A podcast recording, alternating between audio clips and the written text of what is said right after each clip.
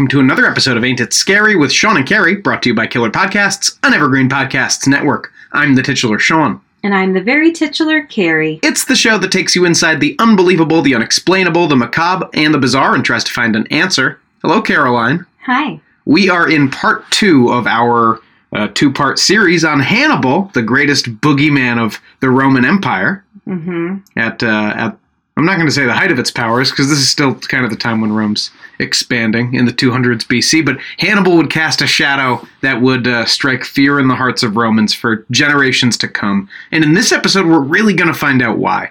Uh, last episode was a lot of se- well, the first half of the last episode almost. We had to set up with the first Punic War and Hannibal's dad and uh, him kind of handing down the mantle of revenge against the Romans down to his son. Um, they spent some some years fighting in Spain for a while, and then uh, Hannibal finally took his army and marched across uh, the Alps with 30 elephants. Remember, I couldn't forget, even if I tried. uh, to go and threaten the Romans directly at the start of the Second Punic War.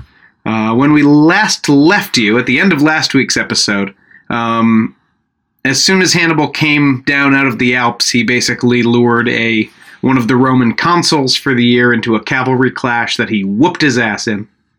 And uh, tribes of local Gauls who were allied to the Romans, but that really means the Romans had come and kicked their asses so much that they were just like, fine.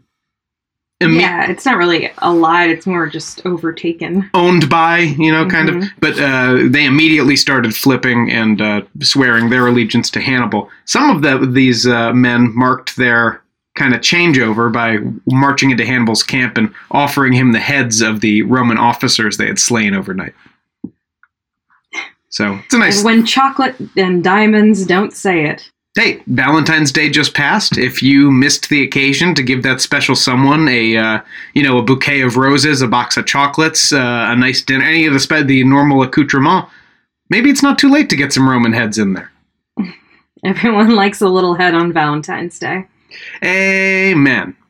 Uh, so meanwhile, the defeated consul Publius Scipio, remember his teenaged, his 16 year old son, also named Publius Scipio, had to come in at the last second and save his life during that cavalry clash. Mm-hmm. He was waiting for reinforcements now, and his colleague for the year, a guy named Sempronius, uh, had been down in Sicily because they were going to organize an invasion there of Africa to bring the bring the war to a quick end.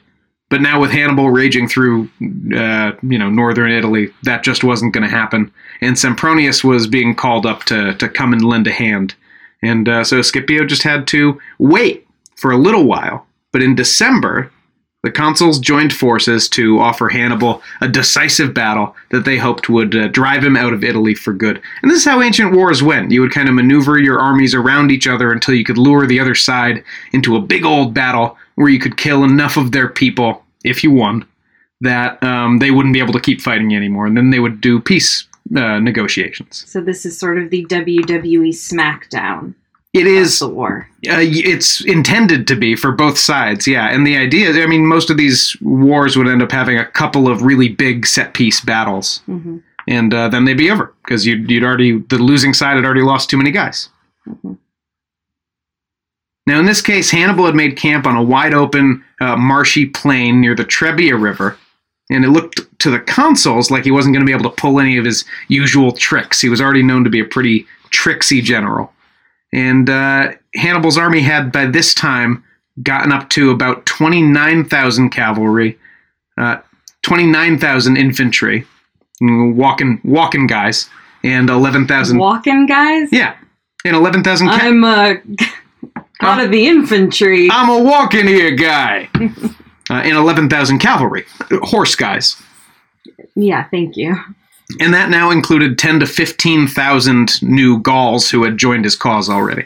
hmm So for the Romans, they figured it was really important to make that big statement victory here before Hannibal picked up any more allies.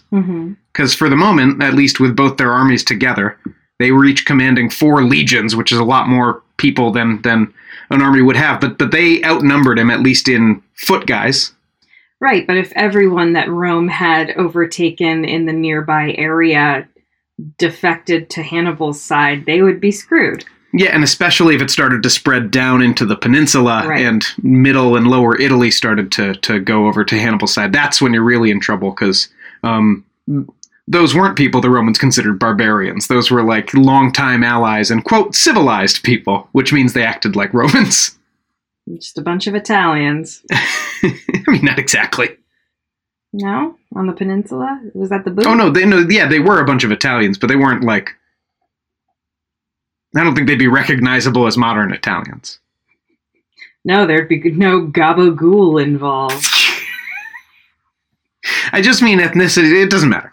So the Romans probably had 30,000 heavy infantry alone here, not counting those little skirmishy guys with the javelins we talked about last week, not counting horsemen, just heavy infantry with armor and shields. And well, let's talk about the soldiers. Actually, you're a Roman soldier, Carrie. Am I? In this thought exercise, you're you're going to have to be a Roman soldier. All right. I think I'm going to kill myself. Well, you certainly didn't ask to be here. You were chosen by levy, so all male citizens of the Republic are uh, required by law to serve in the um, army at some point, if they, if you know, the need arises, basically. hmm Which means none of them are professional soldiers; they're all just dudes. And most of them, in this case, have probably never fought before. Maybe they have, but most of them haven't. Um, you can be asked to serve starting in your late teens, all the way up till about fifty. Yikes. And if you're depending on how much money you have and your family has, that that's what sort of determines where you go in the army. So, really rich people, if you were a member of the equestrian class, and they were called that literally because they were just the guys who were rich enough to have horses, hmm um, or maybe even if you were the son of a senator who was looking to make a political name for yourself and run for office a little later, uh, you were going to go join the cavalry hmm and they got full kind of bronze armor. Sometimes they had this linen body armor underneath that was actually really good at stopping arrows. Uh, they had a big round shield and a sword and a spear and a couple of javelins. Uh, really well equipped, heavy kind of cavalry. Uh, and then on the other end of the spectrum, if you couldn't afford any equipment, you were one of those. You weren't off the hook. You know, you still have to fight, Mhm. but but you're going to be one of those skirmishers we talked about last week. So you have light or no armor, but you do have a little tiny round shield. Oy. Maybe if you're lucky, you get a helmet. And uh, they, they would, I guess, wear animal skins a lot of the time. Like, oh, I've got a little wolf head on my head. You know, and that was so their commanders could tell the different guys apart. Like a Mhm. little, you know, piece of flair. hmm Um, but most male, cit- well, most citizens served in the heavy infantry. The real sort of infantry infantry that marched forward and did the, the clashing with the shields thing, um, as long as they could buy the equipment. So they had to buy the uh, bronze helmet. So they made you be in the army and you had to pay your way? Yeah, That's crazy. they couldn't. Yeah, well, yeah. And and if you if you couldn't pay for anything, then you're just going to be running out at the beginning of the battle and throwing about twelve of these javelins. God. Um, but you would have a bronze helmet that had a big tall crest on top that was meant to make you, you know, more intimidating. Like feathers. Yeah. Oh, look at these eight foot tall feathered men coming towards us. Yeah, it's me at DragCon with my mom. It is. It is a little bit fabulous. Um, they had an armored chest plate, and then um, maybe the only other armor you might have would be a greave on your left leg, Hmm. just the left one to protect your left calf. Why? um, because the way you were going to stand in the battle, and we'll talk about what this experience was like, but um, that's the leg that's forward, so it's the one that's most likely to get stabbed and slashed by guys in the other line. Hmm. Your other leg's back behind your shield most of the time, That's so your budget leg. that yes, exactly. If you nobody nobody has the money to be to be just splashing on a uh, a greave on the other leg. hmm And the reason your left foot was forward because is because the left was the side that you held your scutum Pardon? your scutum was your uh, four foot long, two foot wide body shield. How heavy was that? Uh, 22 pounds. Oh my god, that's heavier than Poe. It is heavier than Poe, and you have to carry him on your left arm all day. Just carrying the full weight of that 22 pounds. Sounds like my normal life. He does make us carry him around increasingly, but not all day. he is like a king. Um, all of the Roman soldiers, for the most part, had a gladius, which was a short, kind of thrusting sword. Not Mhm. not great for for cuts. More you- you're doing this with it. It was pointed at the end. damage. Yeah, but you're jabbing. Yeah. And they also carried the pilum, which was a, a heavy javelin. We talked about javelins. How, wait, they're carrying a javelin, a sword, and a shield. Yeah, well, the sword will be in a scabbard at your hip, right? Until after you throw your javelins. Your javelins. Oh, so that's kind of like a one, one pump chump. oh yeah, one one shot and you're done. Yeah, we'll talk about it, but before they close to actually start fighting, they'll throw one or two of these javelins into the army and just hope to hit somebody hmm and hope not to get hit by the ones that are coming back. I guess you have to be like uh, taught how to do this properly because just imagining that they're probably pretty heavy. I don't know. And how far away are they? Like, I can't imagine javelins connecting very often. Uh, Maybe the- they do. These javelins, so picture you're hurling uh, four feet of wood with two feet of iron shaft on top of that. And at the end of the two feet of iron shaft is just a very small pyramid shaped point. hmm Um, it was, I guess, really good at like puncturing shields and, and armor, even. hmm Um, Right. And you have that one of those things stuck in your shield. That's going to be a pain in the ass because it's four feet long. Well, exactly. It's and it's hard to pull out because it's sort of barbed, hmm and uh, more often than not, you're going to have to throw that shield away, and then the next javelin's just going to go through your chest. Why not just like cut the javelin like off? Because half of it's made of wood, even more than half. Well, yeah, but now you're hacking at it with your sword, and you have to lean over your shield to do that. And guess what? You've been stabbed a hundred times. Okay. Uh, you're behind your shield at all times when you're when you're in an ancient battle, and if you're not behind your shield, you're gonna be dead. hmm And the way the battles went is typically like this. First, we talked about this last week, but the light infantry, those skirmishy guys, didn't have enough money. He's wearing animal skin and he's got some javelins. Uh, they would run out ahead of the front lines to throw javelins, and, and some of them, there'd be slingers sometimes. Not usually archers in this time and place, maybe a couple archers, but you'd have guys uh, slinging stones, which could go hundreds of feet. hmm And we're talking about like maybe a f- picture a fist sized chunk of rock. I feel like that would be my job. So, and they'll whip it around like like David and Goliath, you know, Like, yes. You know, with a leather thong or something. And and just if if if one of these stones hits you in the head, it will kill you. You Yeah. know. Um, so there's guys slinging stones. There's guys throwing javelins. And if one, I mean, the idea, the ideal is if one side can drive the other side's like little javelin and slinger guys away, then they can run up to the other line and start maybe inflicting some casualties on all of those real infantry, you know, the armored guys. Maybe you can start killing some of them with your javelins and your sling stones. By the way, our source for this episode is uh, Cannae, Hannibal's Greatest Victory. It's C A N N A E. Yes. It's not like C A N I question mark with like a guy I? kind of shrugging on the cover. Yeah, no, Can I? Uh, Hannibal's Greatest Victory, and it's by Adrian Goldsworthy. It's actually the reason we're doing this episode in a way, because I read it, as Carrie pointed out, on our honeymoon. Hmm I just I have such sense memories of sitting on the porch in Jamaica on our postponed honeymoon with you, and you're reading about um, this devastating battle and telling me things, and I'm like, Sean, we're about to go to our nice little dinner by the water. Yeah, we're going to the Indian place tonight. Yeah, like I don't want to hear about this right now. Yeah. Um, so, we, so acknowledgments to Mr. Goldsworthy because uh, uh, I've been thinking about doing this episode since we started the podcast because Mhm. of that. hmm Um, I guess I should also throw a little bit of credit to Dan Carlin, who has a great uh, Punic Nightmares episode of Hardcore History. hmm And um, very recently, after I started researching this episode, um, a great YouTube channel, Oversimplified, did a um, well started a Second Punic War series, and that's good too. So if you want to see any of this kind of visualized, if this is interesting to you, um, any of those are are fantastic to check out, and I recommend them. But Adrian Goldsworthy says uh, these skirmish clashes were almost never decisive hmm because, he says, a minority of soldiers went close to the enemy and sought to make use of their weapons as effectively as possible, inflicting most, if not all, of the casualties. The majority did enough to appear eager, periodically going forward to perhaps within extreme range of the enemy and throwing or shooting a missile, but being more concerned to avoid being hit themselves than to harm the enemy. A minority probably stayed as far in the rear as possible, rarely, if ever, coming within range. And you'll see this at all phases of the battle. Just all the evidence suggests that both in modern firefights and in ancient fighting with edged weapons, no, a lot of the guys did not want to be there Yeah.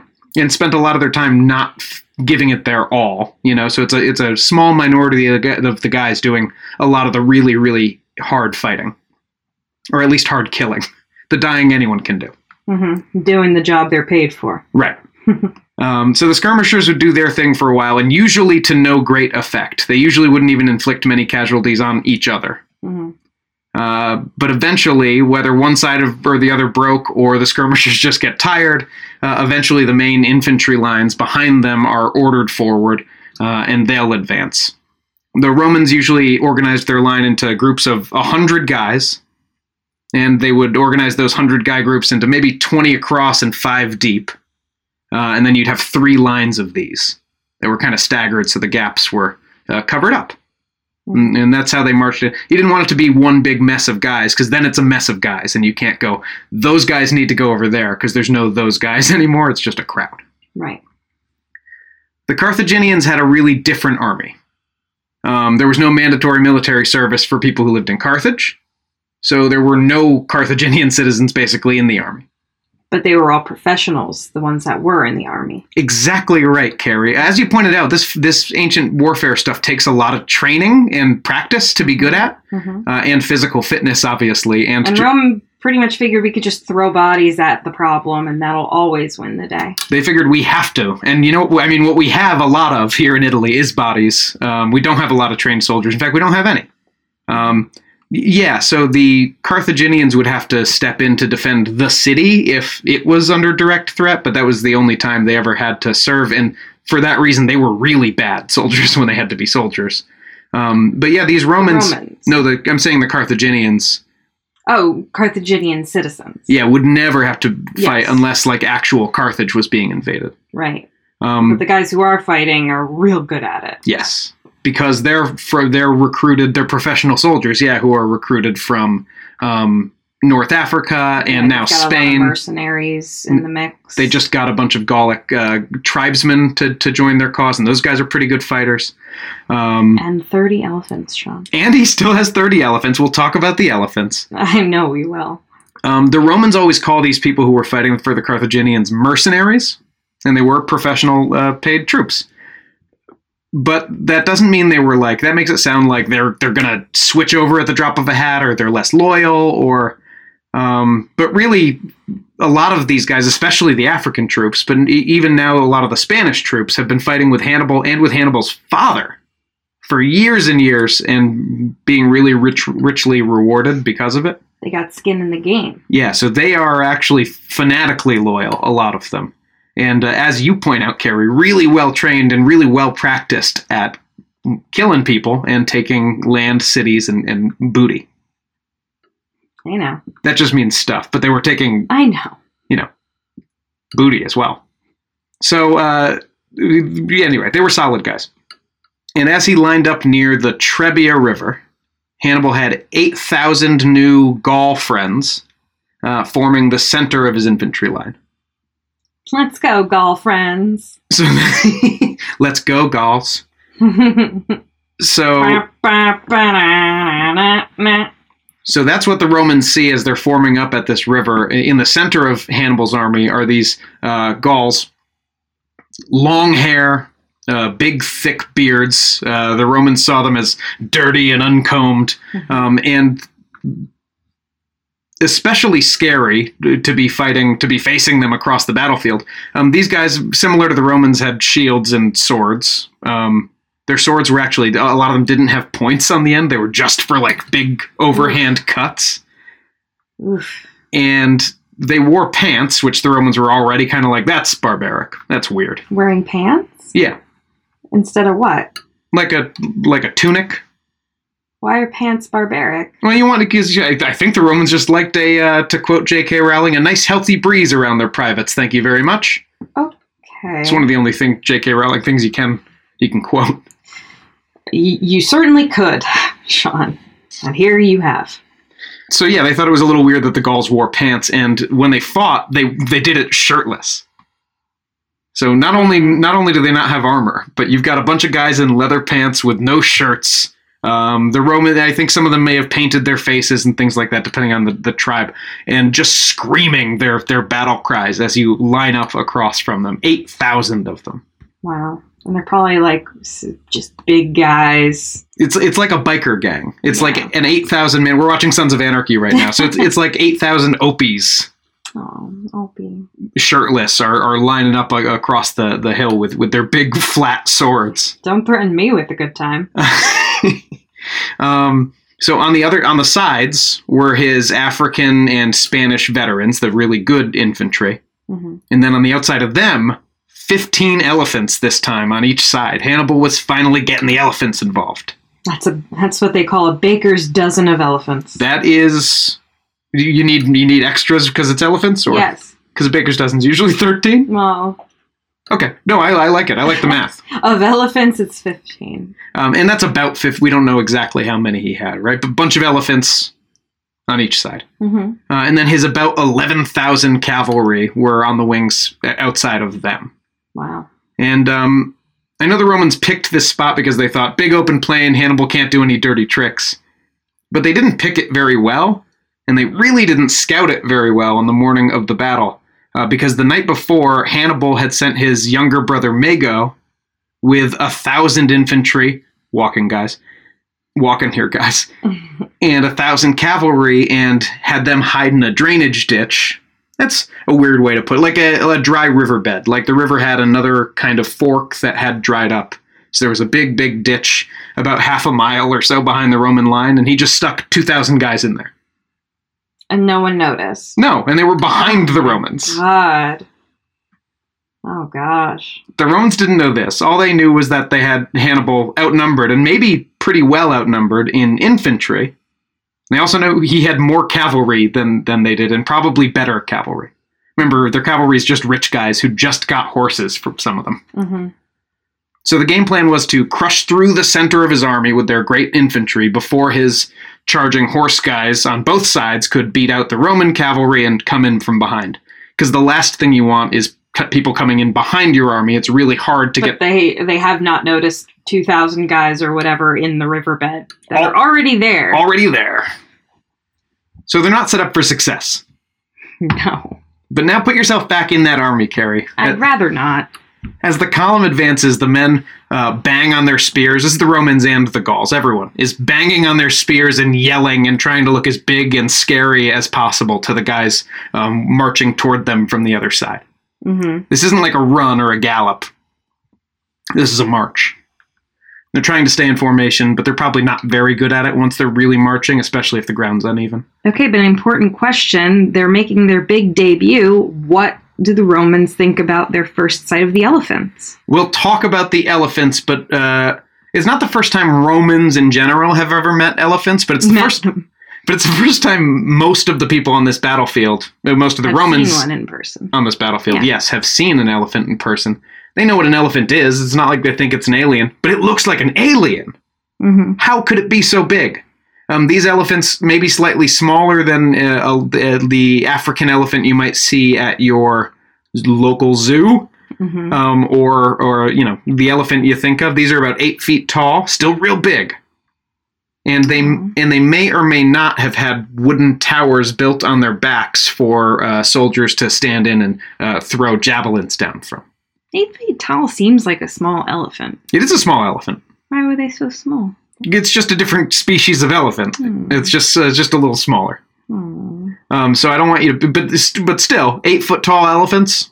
You got fifteen of them on a side.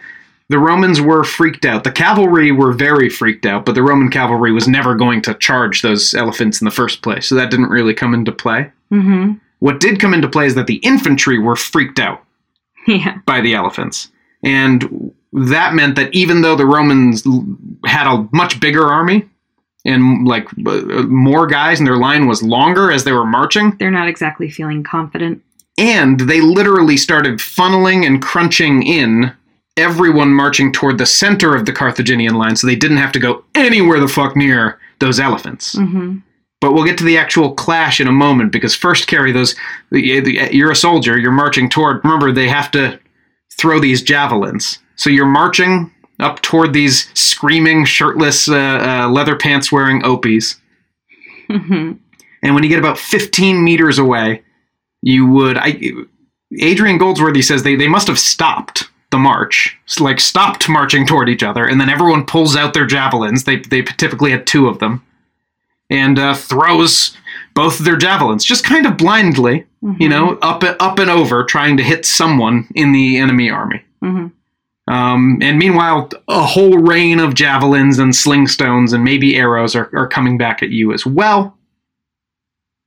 Um, but Goldsworthy says it might not have been like a controlled volley, and especially for the Romans, not at this point, because remember how badly trained they all are, Mhm. uh, or untrained.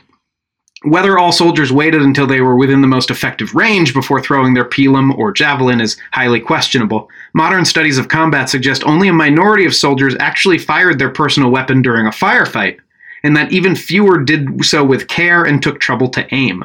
Both sides had been yelling for some time, nervously watching as the gap separating their own and the enemy's line grew narrower. Shouting helped them to fight against their fear, but the urge to do something to strike at and frighten off the approaching enemy must have been overwhelming. Throwing a missile at that enemy was the best way of striking at and perhaps driving off the foe.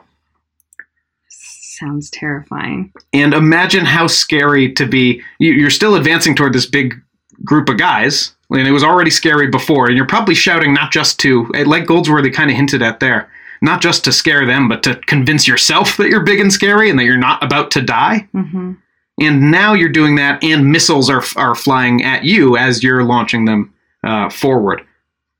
He says, at first, probably most of them dropped short or lacked the momentum to drive through the wooden shields that protected most of a man's body. But later, as the distance separating the two lines narrowed, some of the missiles began to strike home with greater force, punching through shields and perhaps even helmet or armor. Men crouched behind their long shields to gain as much coverage as possible, the Romans doubtless walking forward with heads bowed as if walking into a wind, in the timeless posture of infantry advancing under fire. The majority of wounds were probably to the unprotected lower legs. That's why you have that greave Carrie hmm and occasionally to the face. Mm.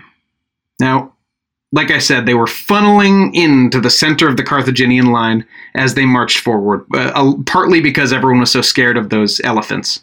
Now here's a question. I was thinking of giant, like okay, I'm re- I know I'm stuck on the elephants, but I was thinking of like they were really big elephants and eight feet. I mean, what's your typical room height? Like ten feet, nine feet ceiling? Yeah, a door is about eight feet usually. That's not gonna crush a guy unless he's already down. Well, but a horse could crush a guy. A horse could trample a guy, Yeah, the reason cavalry is scary on a battlefield is because horses are big and scary. but I feel like I don't know, fifteen against thousands of people. Like it's probably not very likely you'd get stuck under an elephant. I mean, he's eight foot, he's eight feet tall at the shoulder, and no, I think the ceiling in here is about eight feet. Well, no, this is a this is a raised ceiling. The ceiling's probably nine feet, Um, still, and they're they're eight feet tall at the shoulder. They are big, scary animals. yeah, but I feel like their legs are like half of their body, right? Like because they're pretty bulky. So I don't know. I feel like it would be pretty easy to avoid being under one of fifteen elephants on your side, I think you're unless you're like already in that area. I think you're partly right, and I think that Hannibal and the It just seems like so much effort to bring all these elephants over. I know, and I think they're mostly kind of enforcers. Like they're mostly, hey, don't come around the because Yes. Hannibal doesn't want this bigger Roman army to encircle his, right? Yeah, I can understand the the deferring that the elephants do to like horses, you know, kind of like scaring the horses away so the cavalry can't um, surround them. But Yep. I don't know. Uh, a big point of conventional ancient wisdom in warfare was uh, uh, horses hated camels too. So if you wanted to fuck up cavalry, you'd bring camels. Because the horse is like, it's like me, but not. Ah. Yeah, or that's what Her- Existential horror. that's what Herodotus says. I don't know. okay. So now, with that Roman line funneling inward, it was time for them to finally come into contact with the Carthaginians for real.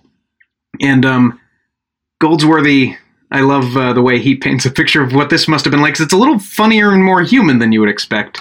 Um, he says the charge across the last few meters separating the two sides was accompanied by increased shouting and culminated in the noise of shield striking shield. But it is extremely unlikely that men ran straight into each other, hoping to barge into and knock their opponents over, for this risked losing their own balance, and a man on the ground during a melee was immensely vulnerable. Attackers began the charge at a run, but if the defenders stood or advanced to meet them, it seems that both lines checked their pace and then walked or shuffled into actual contact. They would only accelerate their running charge if the enemy gave way before them, and it was a question of chasing and striking at their helpless backs. Um, and then he says once you actually came into line, it was basically a bunch of individual fights between guys, hmm with you trying to kill the guy in front of you so that you and your friends could surge forward into that gap in the line and try to try to rout the other side. Um, but he says just like the skirmishers, uh, a majority of these guys would have been fighting a little bit and mostly trying to stay alive. And meanwhile, a small minority would have done a lot of the actual fighting and killing, and another small minority would have been trying to edge toward the back of the formation so they could escape as fast as possible when it broke bad. hmm And then you're involved in a just your shield on shield with a, again, big shirtless guy in leather pants. Uh, he is trying to slash over your shield with his big, uh, flat slashing sword. And you are doing your best to duck behind that shield, never really expose any skin, uh, but still stab at him from around your shield and around his shield, trying to get the vulnerable parts, his legs. Um, the only way you, Probably a lot of arm and hand injuries too at this point. Even like broken fingers and stuff if they hit you with the butt of their sword or whatever. the, it, Goldsworthy talks about this where um, if you wanted to like try to be heroic or murderous, I guess, and stab someone in the chest or the face, it meant extending the right side of your the whole right side of your body past your shield. hmm And now what's going to happen to you? Three other guys are going to try to stab you from the side. Yeah, so the archaeological evidence suggests people didn't go for big killing blows that often. Um, because the dead from these battlefields usually have like a ton of small injuries. hmm and then one finishing blow, presumably after they fall to the ground. Uh, and so brutal and horrible. it's hell on earth. That's why I wanted to do this story. I do think ancient combat's worth understanding because it's so scary. Yeah, I just I don't understand how people could have done it. I mean, I just it's so awful. Uh, well, the idea would be to step into the dead man's place after you killed him, and that way you're pushing your line forward. But Goldsworthy says this was highly dangerous for for you, the person stepping in. Now risked attack from the men to both the front and sides in the second rank of the enemy's formation. But it was also the best way to begin the enemy's rout. Because all of a sudden you're starting to see guys die to the left and right of you. All of a sudden there's Romans on the left and right of you instead of the Gauls who were fighting with you a second ago. The only thing that was making you feel safe is basically starting to evaporate. hmm And once men lose that feeling of safety, a lot of them don't really want to be here in the first place. They have to be here, and they start to panic. Yeah. And Goldsworthy says it was at this stage in the fighting, when a unit turned and fled, that most casualties occurred. Men in flight lost the vital protection of their shields, and the victors were able to strike freely at their backs. The sight of enemies who until recently had proposed a direct threat to them, turning their backs, seems to have encouraged a majority of soldiers, the ones who fought with the intention of staying alive, to act aggressively and expunge their fears in a one side massacre of all they could catch. Hmm. And so, for this reason, the casualty numbers in ancient battlefields are crazily lopsided, where the losing side will lose 30%, 50%, 70% of the army Right. because they're chased down and slaughtered, and the winning side will lose almost never more than 5% of its guys. Yeah, I guess after you hit a certain point, you just keep on you know, making more kills. And and near the Trebia, as the Roman infantry broke the outnumbered Gallic line, the Roman center, 10,000 of these Roman guys, totally lost their minds, uh, lost their order, and just charged right through the center of Hannibal's army to chase his fleeing Gauls across the field. hmm Um, To give you a sense of this, Goldsworthy says it appears it was not uncommon for the attackers to strike repeatedly at the fallen enemy, so that as many as seven or eight massive cuts were delivered to the skull, any one of which would probably have proved fatal. The savagery of such attacks on already defeated enemies is a powerful reminder that battles, especially hand to hand battles, are not fought by calm soldiers fighting coldly, carefully, and logically, but by frightened, vulnerable, and emotional human beings. Yeah. And they're doing this, you know, going against orders and stuff, and they are surrounded. They feel like they're making big moves. These um these Romans? Yeah. Well, they've uh, they've blown right through the other this other side of the army. They're not Yeah. surrounded by anyone. But they are because there's the guys in the in the river that they don't know about. Oh yeah, well their army is still surrounded, but these guys are now leaving the army behind as they Yeah. chase the fleeing Gauls. And that's the thing when you're involved in an infantry melee like this, you don't know what's going on except that there's a guy in front of you screaming at you and you Mhm. want to kill him before he kills you. Yeah. After they were done glorying in the slaughter of these uh, these hot shirtless bearded guys, R.I.P. the 10,000, you know, victorious Romans turned around and realized they had already lost the battle. Uh, Hannibal's fresh cavalry, the, the, Romans had marched all the way up, up here to meet him, but his guys had just been hanging out. So they sent the outnumbered Roman horses on both wings running with, like, basically no fight at all. Mhm. Meanwhile, Mago came out of his little drainage ditch, and um, the Romans were surrounded on all sides. The elephants uh, were used to devastating effect in the final stages of the battle as they trampled through formations. Uh, the Romans managed to kill a few of Hannibal's elephants, but but they struck terror into formations and sent the Romans into disorder. Um, and the 10,000 infantry who had broken through and were now watching all this happen were the only ones who were able to escape as the rest of the Roman army, close to 30,000 men, was either killed, captured, or scattered. Mm. And so, as both armies settled into winter quarters at the end of 218, Hannibal wasn't looking any weaker, and more tribes of Gauls were flipping to his side. We'll see what the Romans do about it after the break. Oh boy.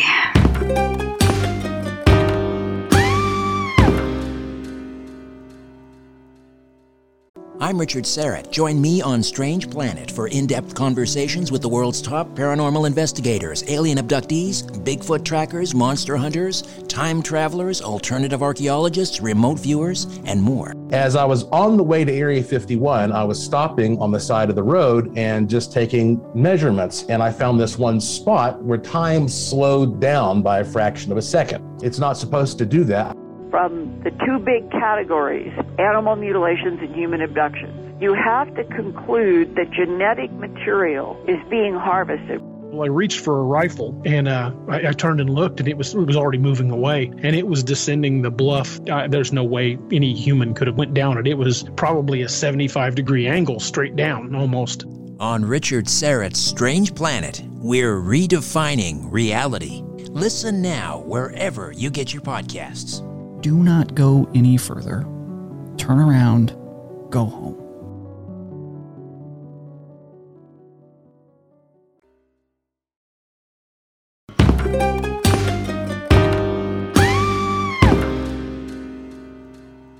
Welcome back. When last we left you, the Romans had been embarrassed at the Battle of the Trebia.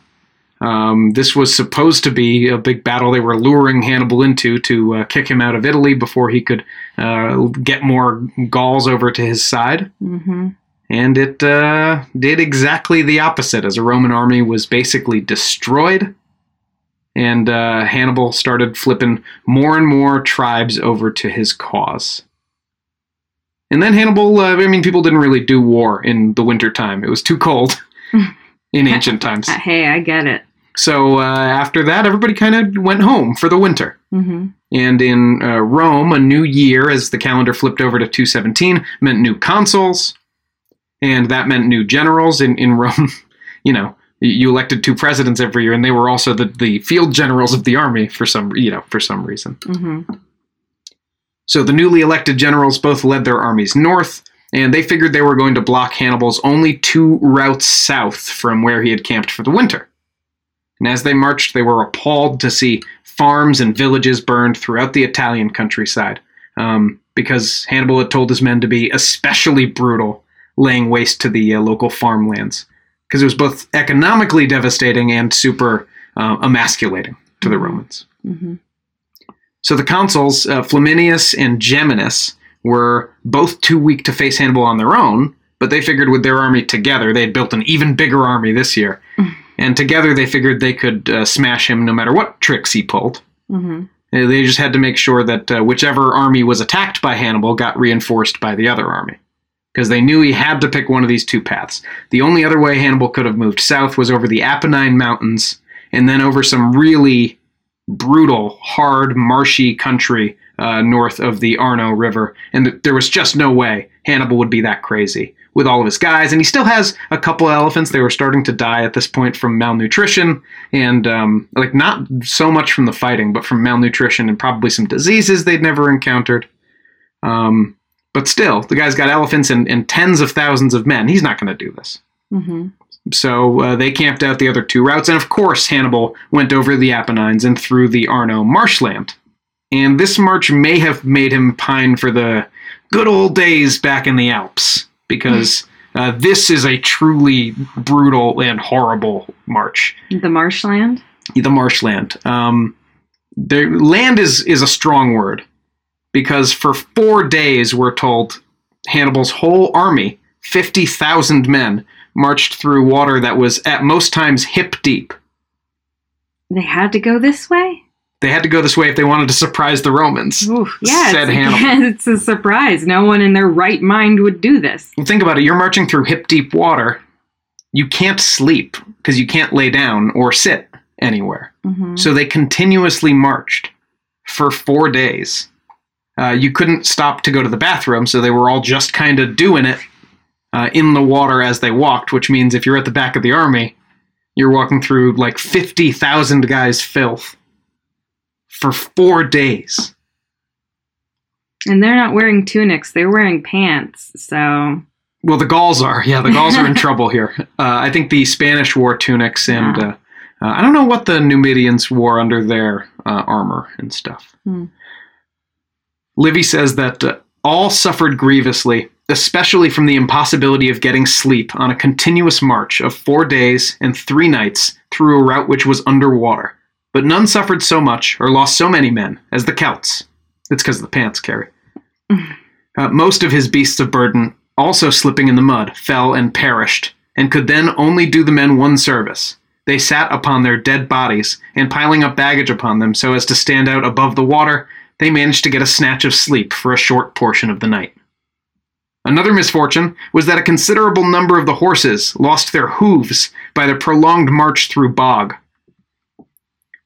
Lost their hooves. Yeah, it's just too much. Mar- You're not supposed to march through water for four days straight, apparently. So most of the horses lost their hooves. Oh my god. Uh, Hannibal, for his part, apparently got an eye infection, and the doctors were like, I don't know what we can do out here. And so Hannibal cut his own eye out.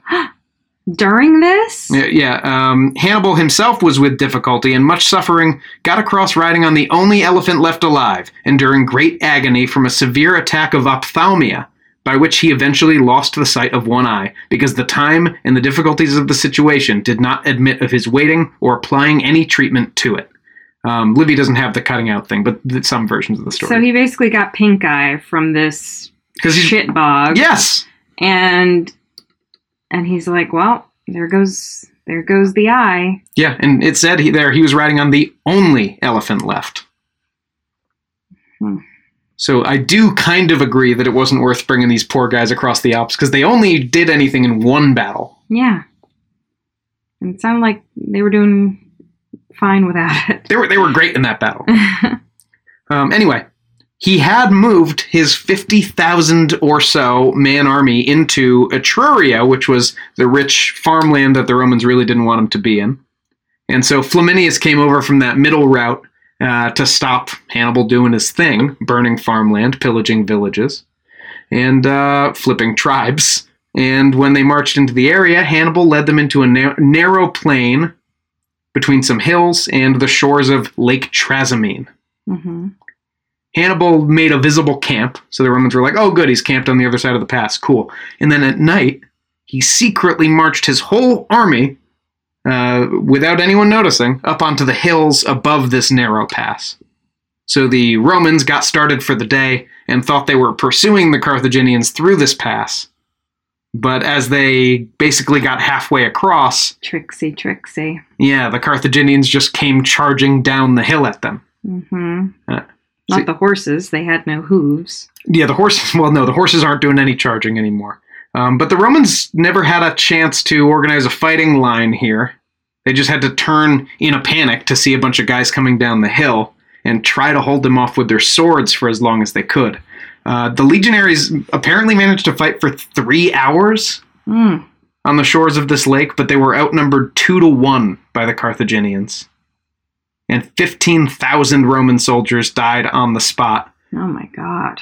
many of them drowning in their heavy armor as they tried to swim across the lake to safety. And Flaminius, the consul, was also killed in the fighting, which was double bad. You really didn't want to. It's like losing one of your two presidents. Sure. He just started. Uh, Livy says, distinguished by his armor, he was the object of the enemy's fiercest attacks, which his comrades did their utmost to repel, until an Insubrian horseman who knew the consul by sight, so this is a Gaul, Mm-hmm. who knew the consul by sight, his name was Ducarius, cried out to his countrymen, Here is the man who slew our legions and laid waste our city and our lands. I will offer him in sacrifice to the shades of my foully murdered countrymen. It's pretty metal. Digging spurs into his horse, he charged into the dense masses of the enemy and slew an armor bearer who threw himself in the way as he galloped up lance in rest and then plunged his lance into the consul. Hmm. Uh, there's a famous painting of Ducarius not plunging a lance into Flaminius, but beheading him. Mm. Uh, if you want a fun image of that, or possibly a great album cover. Always. Uh, 10,000 more Romans were captured as well. Uh, the other consul had tried to reinforce Flaminius, like, wait, you might be going too fast. But he only managed to get 4,000 of his cavalry into position and too late to help, and they probably had never even heard of the disaster before they were ambushed and killed to a man. Oh, God. And now, Not the con- the other consul. no, not the other consul, because he was still with his infantry all the way across the country. Yeah. So now Hannibal had gone from being a threat to a disaster. He had destroyed basically three consular armies in two years, and and one of those was, or two of those were like double sized consular armies, hmm And one consul. um, and and destroyed a consul as well. Uh, the Romans had this big red button that they could push in times of emergency. What do you mean? I mean, instead of uh, so Romans, the worst thing in the world was having a king. Hate having a king. Oh, is this a metaphorical button? Yeah, Oh, okay. but yeah, they didn't have an actual button. Well, that's what I was confused about. No, yeah. So, so uh, they were. Uh, that's why I said. What do you mean? I, I mean a metaphorical big red button. Okay. The Romans were obsessed with power sharing, so so nobody could be a king. Yes. So that's why they had two consuls every year, and that's why they could only serve for one year at a time. hmm But in times of real emergency, when you needed somebody to get shit done, you could elect a dictator for six months. That's where we get the word dictator from. And this dictator would be both consuls. He would just get to, you know, lead all the armies. Now, why is that better? because it's hard to as we'll see later in this story actually it's it's hard to make decisions it's harder to make decisions as a group than as an individual if you have to make them fast Yeah, but he's a group of. It's a group of two, though. Yeah i know but literally the way the romans did it when the consuls went out together to lead armies Mm-hmm. is one of them would lead the whole army one day and the following day the other one would lead the whole army and then the next day the first one again and they might have totally different plans and disagree about how to conduct the war Okay. So, and everybody's super ambitious and wants everyone else to be worse than them in the fighting. Mm-hmm. So it's it's more efficient for a little while if we can risk the power problems that come with having one guy be in charge. Hmm. And so in 217, after the disaster at Lake Trasimene, the Romans turned to 58-year-old Fabius Maximus as a dictator. He was a Big Fabes. Big Fabes himself. He was a distinguished senator and uh, they didn't pull out this dictator thing that often. They were pretty scared of it. In fact, uh, he had to ask for special permission to ride a horse as dictator because there was like an old law that he wasn't allowed to. Um, but under Fabius's leadership, Rome spent the rest of the year completely avoiding battles with Hannibal. hmm They just always followed his army, constrained where he could go and where he couldn't go a little bit. They didn't do much to do that, honestly. Um, but they would harass his foraging parties. And Fabius also told all the commoners and the farmers to take all of their edible stuff, um, maybe even burn their farm, and then get behind the walls of the nearest city. So his plan was to starve Hannibal out hmm slowly let Fabius's army get stronger, slowly let Hannibal's army get weaker until he could lure Hannibal into a trap, go into a battle that would actually be uh, good on good terms for the Romans. It's the only kind of battle the Romans want to fight. Um, but the Romans were not happy about this, and Fabius got ripped on for this whole six month period. There were no battles during this time. Just right. So they're just like running around, and people are like, "Where's the action?" And you're just making people or telling people to burn their own houses down. And It's it's a big ask. they called him Fabius the Delayer. Oh, burn. Uh, even better, uh, some it- it's- some critics called him Hannibal's pedagogus, uh, and that is after that's what you called the slave who would follow a Roman schoolboy with his books. Wow. So that's a sick burn. Well, library's open, man.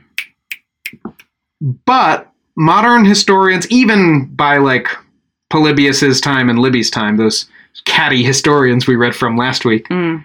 um, Fabius was already seen as having been the wise one. Like this was the right strategy. Everybody was wrong at the time. They shouldn't have doubted him. hmm And in fact, when the Romans start getting aggressive again, they'll get open themselves up to even more disasters.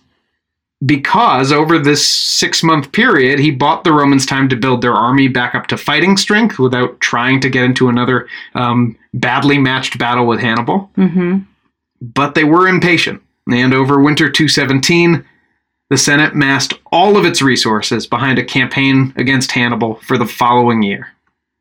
A total of 80,000 men were levied and put under the command of the two new consuls for 216, Paulus and Varro. Their army would march together, which, like I said, Carrie, meant that one guy would lead on one day Mhm. and the other guy would lead on the following day. Um, and I'm sure that won't won't lead to any problems. No, never. And they had plenty of time to get ready for that campaign of 216 because Hannibal didn't leave his winter quarters that year until probably June. And then he started moving south through fertile Apulia, Mm. more nice fertile lands Hannibal can raid and pillage and burn as he goes.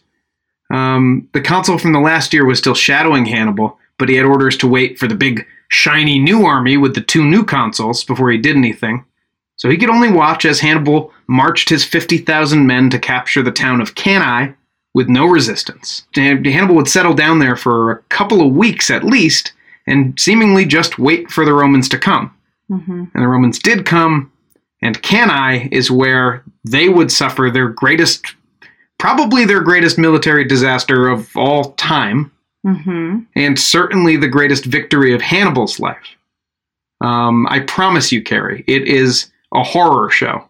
Okay. And the aftermath it leads to for the Roman people, uh, in some ways, just as horrifying.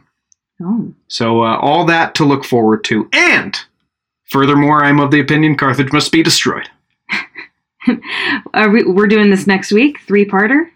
Oh yeah, I yeah. I, at this point, we're gonna have to. I, my plan was to get through this today. I got too excited, honestly, talk, talking about the uh, uh, infantry clash, Carrie. Oh, it's very exciting. It ate too much time, and uh, and now here we are. But I hope that was uh, that flew by for me. I hope was that scary.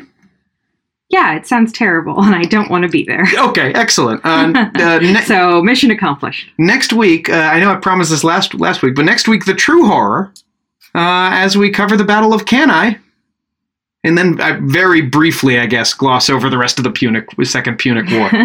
Alrighty. But what do you think, Carrie? You wanna you wanna be a Roman soldier? I literally said I would kill myself instead. it sounds horrific. It really does. I didn't tell you about the rations.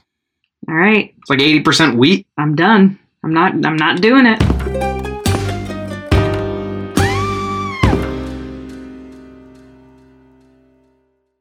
My name is Bill Huffman, and I am a former Cleveland news producer, and I am now the host of the podcast Who Killed.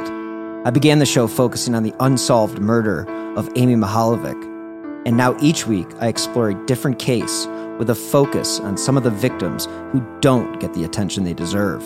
I have a deep catalog of over 225 episodes, so there is a guarantee there will be something for you. Who Killed is an evergreen podcast, killer podcasts, and slow burn media production. Subscribe today wherever you get your favorite shows.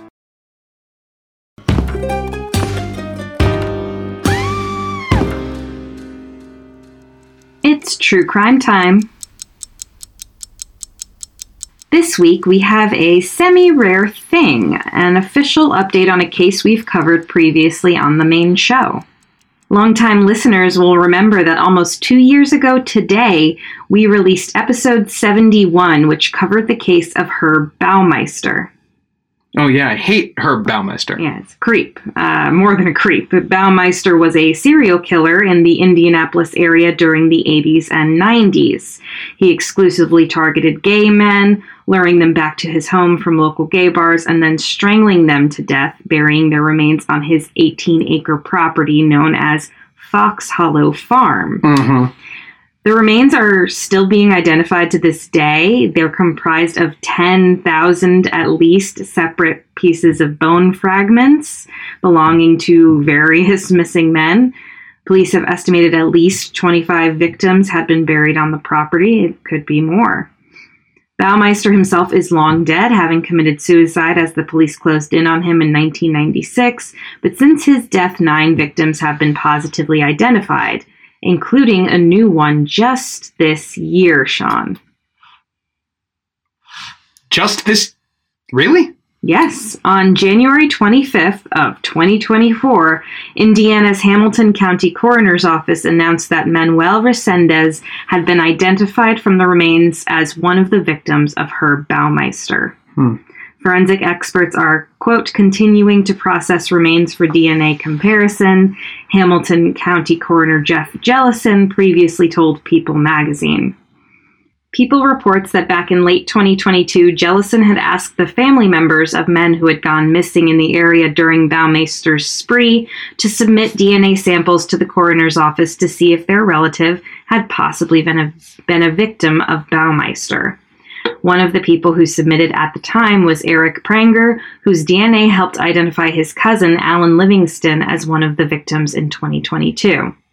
At the time, Pranger told USA Today that, quote, I am a ball of emotion right now. I am happy and sad. Happy he was identified and sad that it happened. The newest identification of Manuel Resendez as one of the victims came in a si- similar situation after a family member submitted a reference sample early in 2023 to the coroner's office, leading to Manuel's eventual identification. Resendez had been missing since at least August of 1993. So 20 years. That's unbelievable. 30 years, sorry. Well, I'm glad those people have some peace, but obviously it's cold comfort. Yeah, and that's pretty much. I saw the uh, Facebook um, post that the coroner's office made to announce this, which I'm going to quote in a minute. But actually, Eric Pranger, who I just mentioned, um, commented on the post and basically said, you know, uh, feel terrible for the family, but at least they have some closure, just like we do. So it's very interesting to see how people are kind of brought together by this really sad coincidence that you know their family members were involved in this case. Um, in the post uh, it said quote i would like to thank the entire team of law enforcement and forensic and forensic specialists that have come together to support this effort said coroner jellison um, a special thanks goes to the hardworking people at the Indiana State Police Laboratory and Dr. Krista Latham of the Biology and Anthropology Department at the University of Indianapolis, who doubtlessly helped in the identification. So we do send our condolences to the Resendez family, and we hope to hear of more identifications made in the future because it seems like I don't know, at least half of the victims still have yet to be identified. Unbelievable. That Baumeister was uh, one of the worst, one of the least likable that we've covered. It's not even, yeah. Not that, not that any serial killer's likable. but he had like zero charisma. He was just like really creepy. Like they're, you know, I mean, they're they all are, right? But um, he was just a slimy, creepy dude. And um, you know, I'm glad some of these families are getting closure now, Rest in piss, Herb Baumeister. for sure.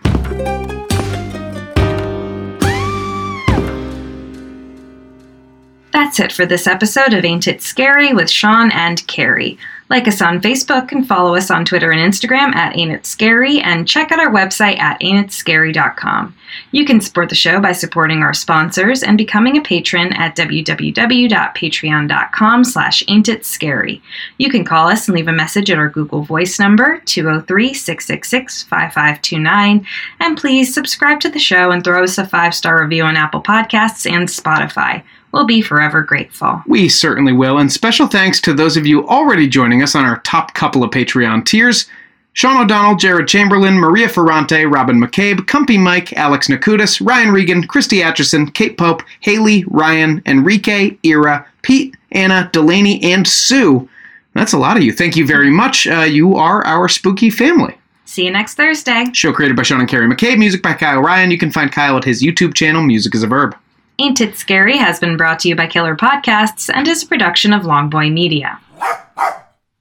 One of Scotland's most notorious unsolved murders. To think that someone could turn a cheese wire into a garrote and take someone's life. The level of violence, the uncertainty, and the randomness frightened people. She always thought the killer was going to come back after her. Society needs to find that killer. Who is the Cheesewire Killer?